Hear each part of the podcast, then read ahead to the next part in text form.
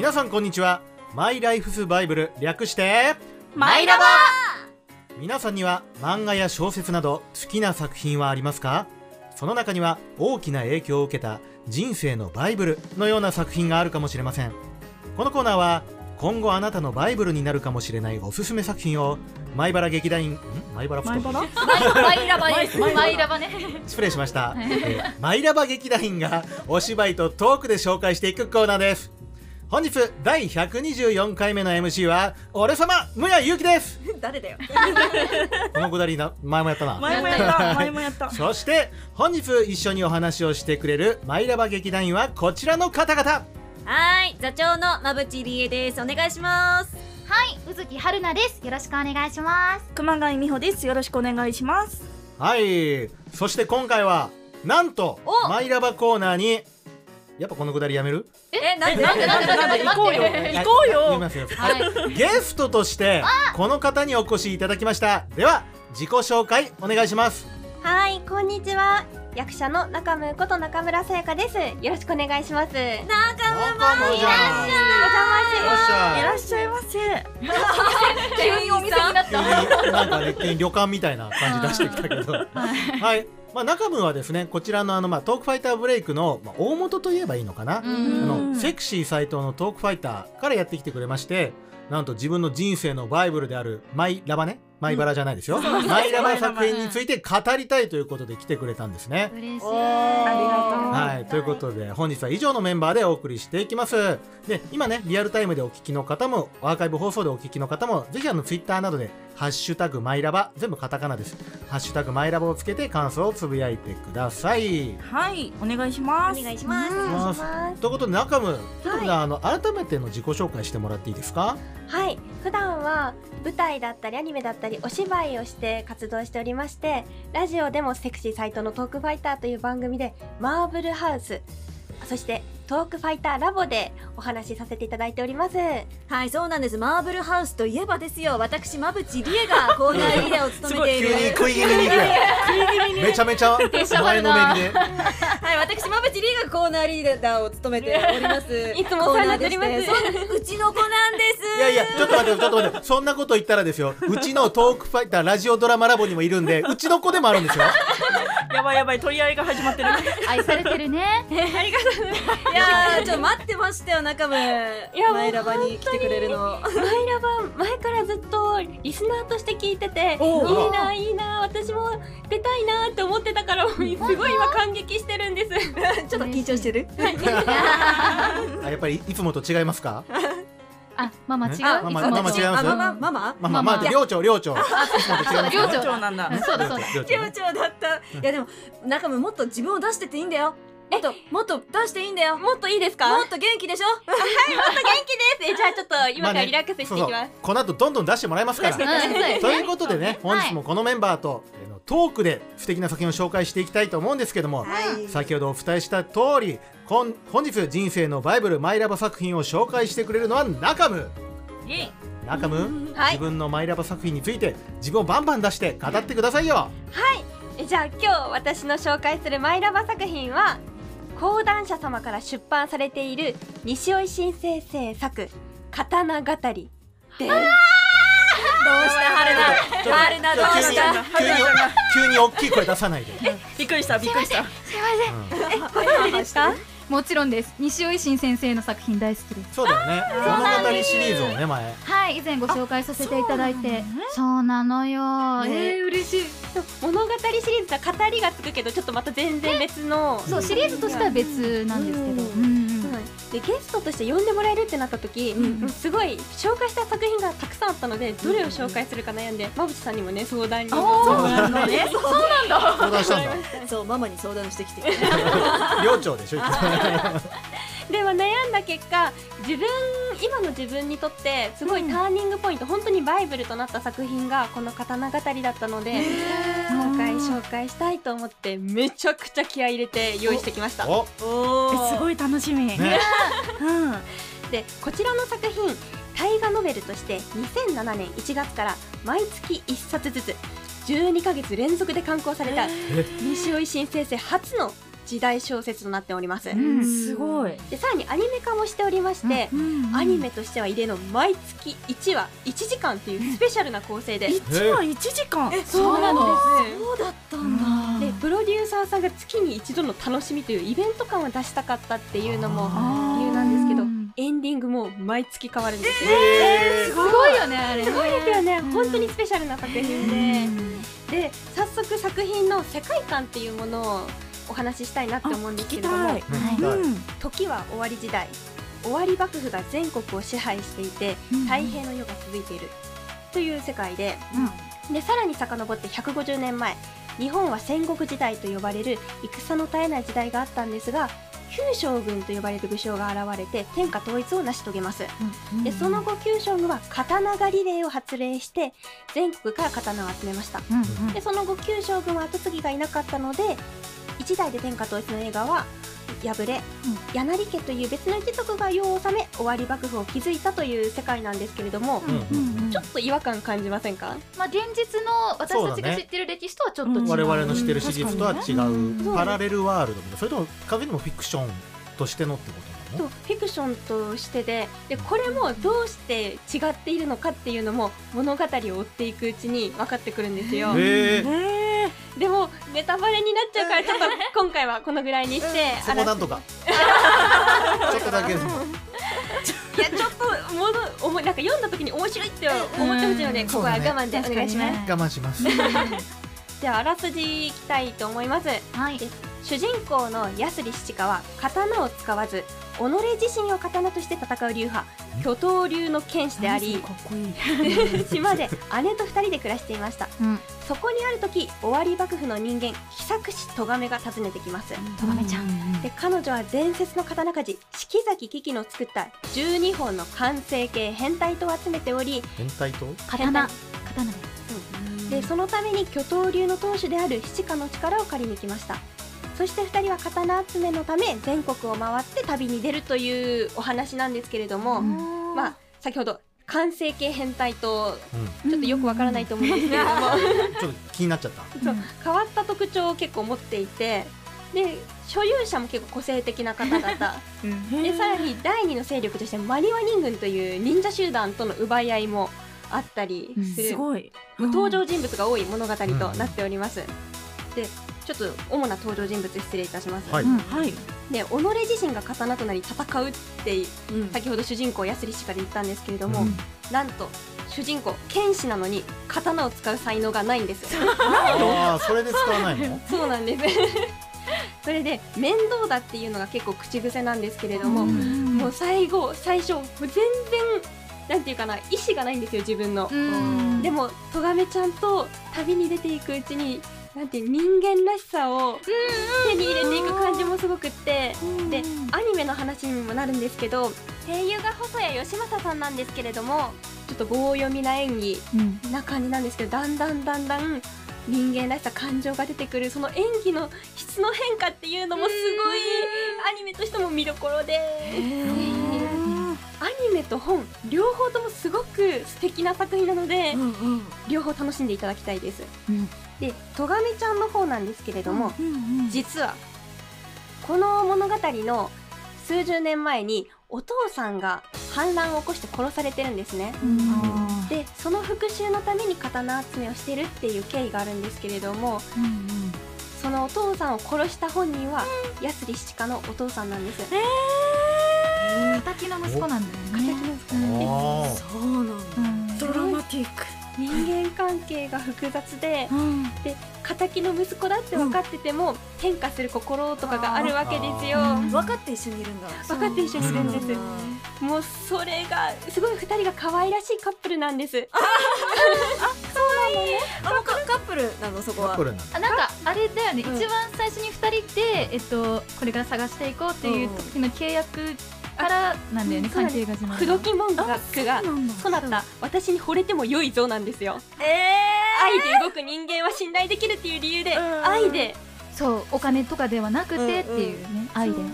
えー、なんかちょっとずるくない？なんか搾取されてる感し。搾取？愛があればみたいなさなんかさ。いやでもなんかいやいやそれで一緒になるわけでもないんだよね。そうなんですよ。いやいやでもないんだ。うん。なんていうかその咎め本人が自分が敵の息子だけどでも勧誘するっていうのを七川は知ってるからその咎めの心情とか考えてちょっとこの話に乗ってみようかなみたいなところもあって、うん。で2人の関係性の変化もすごくすごく可愛らしいのでね。ぜひ。ぜひ。それは読まないと。うん。で先ほど四季崎キキの完成形変態党のお話ししたんですけれども、うん。これもすごい癖が強くってうん。例えば第1巻の絶刀カンナはい。こちらの刀決して折れない曲がらない刀でございます、つまり刃こぼれすらしないのでいつでもよく切れるっていう、うん。そういう刀でござるんですけれども。ござる。んだ急に時代感出して じゃあここでちょっと1個問題出したくて、はい。第7巻微刀かんざしっていう刀なんですけれどもどんな刀だと思いますか、微刀かんざしはい。えっと微調整の美に刀で微刀、でうん。かんざしはサイっていう武器があるの分かりますかね？三つ股に分かれている武器なんですけれども、うん。そう書いてそれがかんざしに似てるからかん。ざしと読む。確かに。うん。あちょっと常識にとらわれずまあ軽く微刀かんざしって聞いてどんな刀だと思う？っていう。ちょっとちょっと甘そうだな。あい なるほどね。ああ、微糖ってその微糖？違うでしょ？糖分の糖ってことね。微糖微糖分の時は一緒だえなんかつ最初聞いた時は微糖だしかんざしだからすごいちっちゃい刀かなと思って。あーわかります。私も同じ意見です。うん。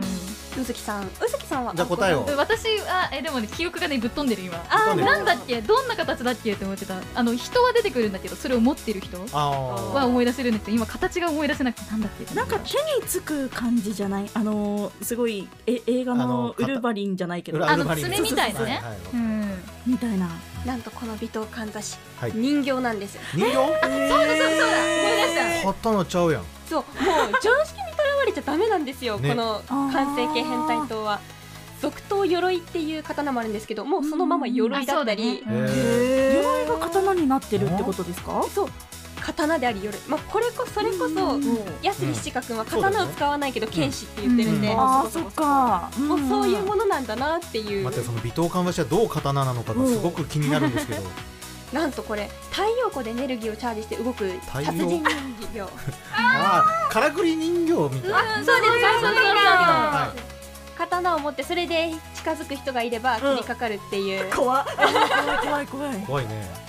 そういう刀なんですけどあともう一つ先ほどのあらすじでマニワ人軍っていう忍者集団っていうお話したんですけれども、まあ、こちらも面白いキャラクターの集まりで、と、マ面白集団ってことです面白い集団です。暗殺専門になりわいとしてたからこの太平の世でうんちょっと仕事がなくなっちゃったからお金になる完成形変態と集めようっていうのでうん。奪い合いになってるんですけれども、うん。マニワ白鷺っていう忍者が登場するんですね、白鷺。白鷺なんとこの忍者全部喋る言葉が逆さなんです。ああそれは大変だ。例えば「それくれよ」っていうセリフがあるとしたら「よれくれそ」ってなるんですよ。わかん今なんつった？って。ね本人はいいけどね。うん。周りは。そうそうでアニメもすごくって、うん。その逆さしゃべりのところ大体1分ぐらいずっと喋るとこあるんですけどえ？演技しながら全部反対言葉なんですよ、すごっ。えー。反対言葉でありながらそれにお芝居を乗せてるってことだよね。そうなんです。すごーすげえ。もう初めてアニメ見た時に声優さんってすごいなって思いました。できない。私では。難しいねであとやっぱり最初私のターニングポイントになった作品っていうところなので、うん。どうしてっていうところも言いたいんですけれども、私高校の時結構高校2年生ぐらいまで家庭も学校生活もバタバタしてたんですけど、高校3年でそのリメイクっていうのかなノイタミナ版でうん。リメイクされたアニメを見て、あ久しぶりに熱い思いがたぎったんです、でなんかもう友達にもずっとずっと刀語りの話をしてて、その時言われたのが「えナカムってオタクだったの?」って言われたんですよ。あ私今まで隠してるつもりもなかったけど、アニメの話とか人にしてなかったんだって思って、なんかすごいその時やっと久しぶりに自分のことを取り戻したっていう 思いまして。なるほどであと私絵を描くのが好きなんですけど、上手だよね。ありがとうございます。絵を描くのもずっと自由帳に鉛筆で描くとかそれぐらいだったんですけど刀語りをきっかけに、なんていうか絵として完成させたいっていう思いが出てきて、で自分で水彩色鉛筆だったりコピックだったり買って、ん。でそこで自分が絵を真剣に取り組み始めたっていうところ。すごいね。それでなんていう。くまちゃんお母さんみたい。どこ目線本当に刀語りがあるからその絵を描くようになって知り合った人脈の方とかもいるし、なんか刀語りの熱い思いがあるから自分がこうやって今お芝居とかやりたいっていう思いもあるので、うん。本当に大切な作品です。そうなんだであとやっぱり刀語りの好きなところとかもお話ししていきたいと思うんですけれども、やっぱり西尾新先生って日本語が上手ですよね。そうだね。言葉遊びが本当に素敵。でその中でやっぱり好きなセリフは「歴史とは人である。ただ君が君であってくれますように」っていう素敵。はい。あー素敵。へ人って確かに歴史だなってその人がいなきゃ歴史は成り立たないんですよ。そうね。で最初この世界の歴史って今私たちが違う歴史とは違うじゃないですか、でも違う歴史だとしてもまたその歴史に人がいるんですよ。うん。でまた歴史を作っていくんです。うん。で今自分は歴史の中のなんていうのかなちっぽけな存在かもしれないけどでも自分がいるからやっぱり歴史はつながっていくっていう意味ですごく大いいなっていうセリフだしうん喜作師とがめちゃんの中で喜作師ってよくわからないじゃないですか。うん。まあそうね。そうかちょっと耳なじみない単語だよね。それも全部自称なんですけれども私の喜作は弱き者が強き者に噛みつくために編み出すものだっていうセリフがあるんですよ。なんていうか弱いって喜作師とがめちゃんは自分で自覚してるんですね。でそれを強き者に噛みつくために編み出したものに対して喜作っていう言葉を西尾維新先生使うんだ。あーなるほどね。っていうところもすごい思ったり、うん。最終巻でなんか一生懸命頑張って他のあらゆる全てを犠牲にしてまで踏ん張ってそれでも恋が全く結果につながらず努力は全く実実を結ばず理不尽にあるいは不合理にただただ無残にただただ無様にどうしようもなく後悔しながら死んでいた者たちの夢と希望に満ち溢れた未来を予感させる前向きな物語はここで静かに幕を下ろす。すいませんちょっと噛みました。でも最初結構一生懸命頑張っても実を結ばないとか、うんちょっと暗い言葉なんですけれども、最終的に夢と希望に満ち溢れた予感させる前向きな物語って言ってるんですよ、これをつなげるのってすごく難しいじゃないですか。うん。確かにね。私はもう本当に西尾維新先生にどうしてこれで締めたんですか？って聞きたいっていううん。うん作品にちょっともう本当にもうまだまだ語り足りないぐらいで。それこそ1ヶ月に1巻ずつ出すからうん。4月4巻ではなんと予想もできない展開が待っております。エイプリルフールなので、ちょっとこれもね言いたくないんですけど、まあ、4巻所有者の方がいるんですけれども、はい。その所有者がなんと一切出てこないっていう構成になってるんです、へー。面白い。アニメでは第3話の終わりに予告が出るんですけれどもそこでめちゃめちゃかっこいいバトルシーンがあるのに4話では出ないみたいな。へ そんな感じでしたぜひぜひ面白いので本当にうん。皆さんに見ていただきたいです。以上私のマイラバ作品刀語りでした。ーはい仲間ありがとうございます。気になった方はぜひお手に取っていただけると嬉しいです。では今週のマイラバもここまで。ラジオを聞いてくれた感想はぜひツイッターなどで「ハッシュタグマイラバ」でつぶやいてくれたら嬉しいです。メンバー全員ツイッターをやっておりますのでぜひ名前で検索をしてくださいまたマイラバではお便り募集をしております。宛先は mylifesbible.gmail.com mylifesbible.gmail.com です。番組の感想や紹介してほしいあなたにとっての人生のバイブルマイラバ作品も教えてください。さて来週のマイラバ作品はガイ・リッチー監督作品の映画「スナッチ」をご紹介しますので来週の放送もお楽しみに。ではまた来週お耳にかかりましょう。お相手はむやゆうきと馬淵理恵と柚月春菜と熊谷美穂と中村さやかでした。以上平和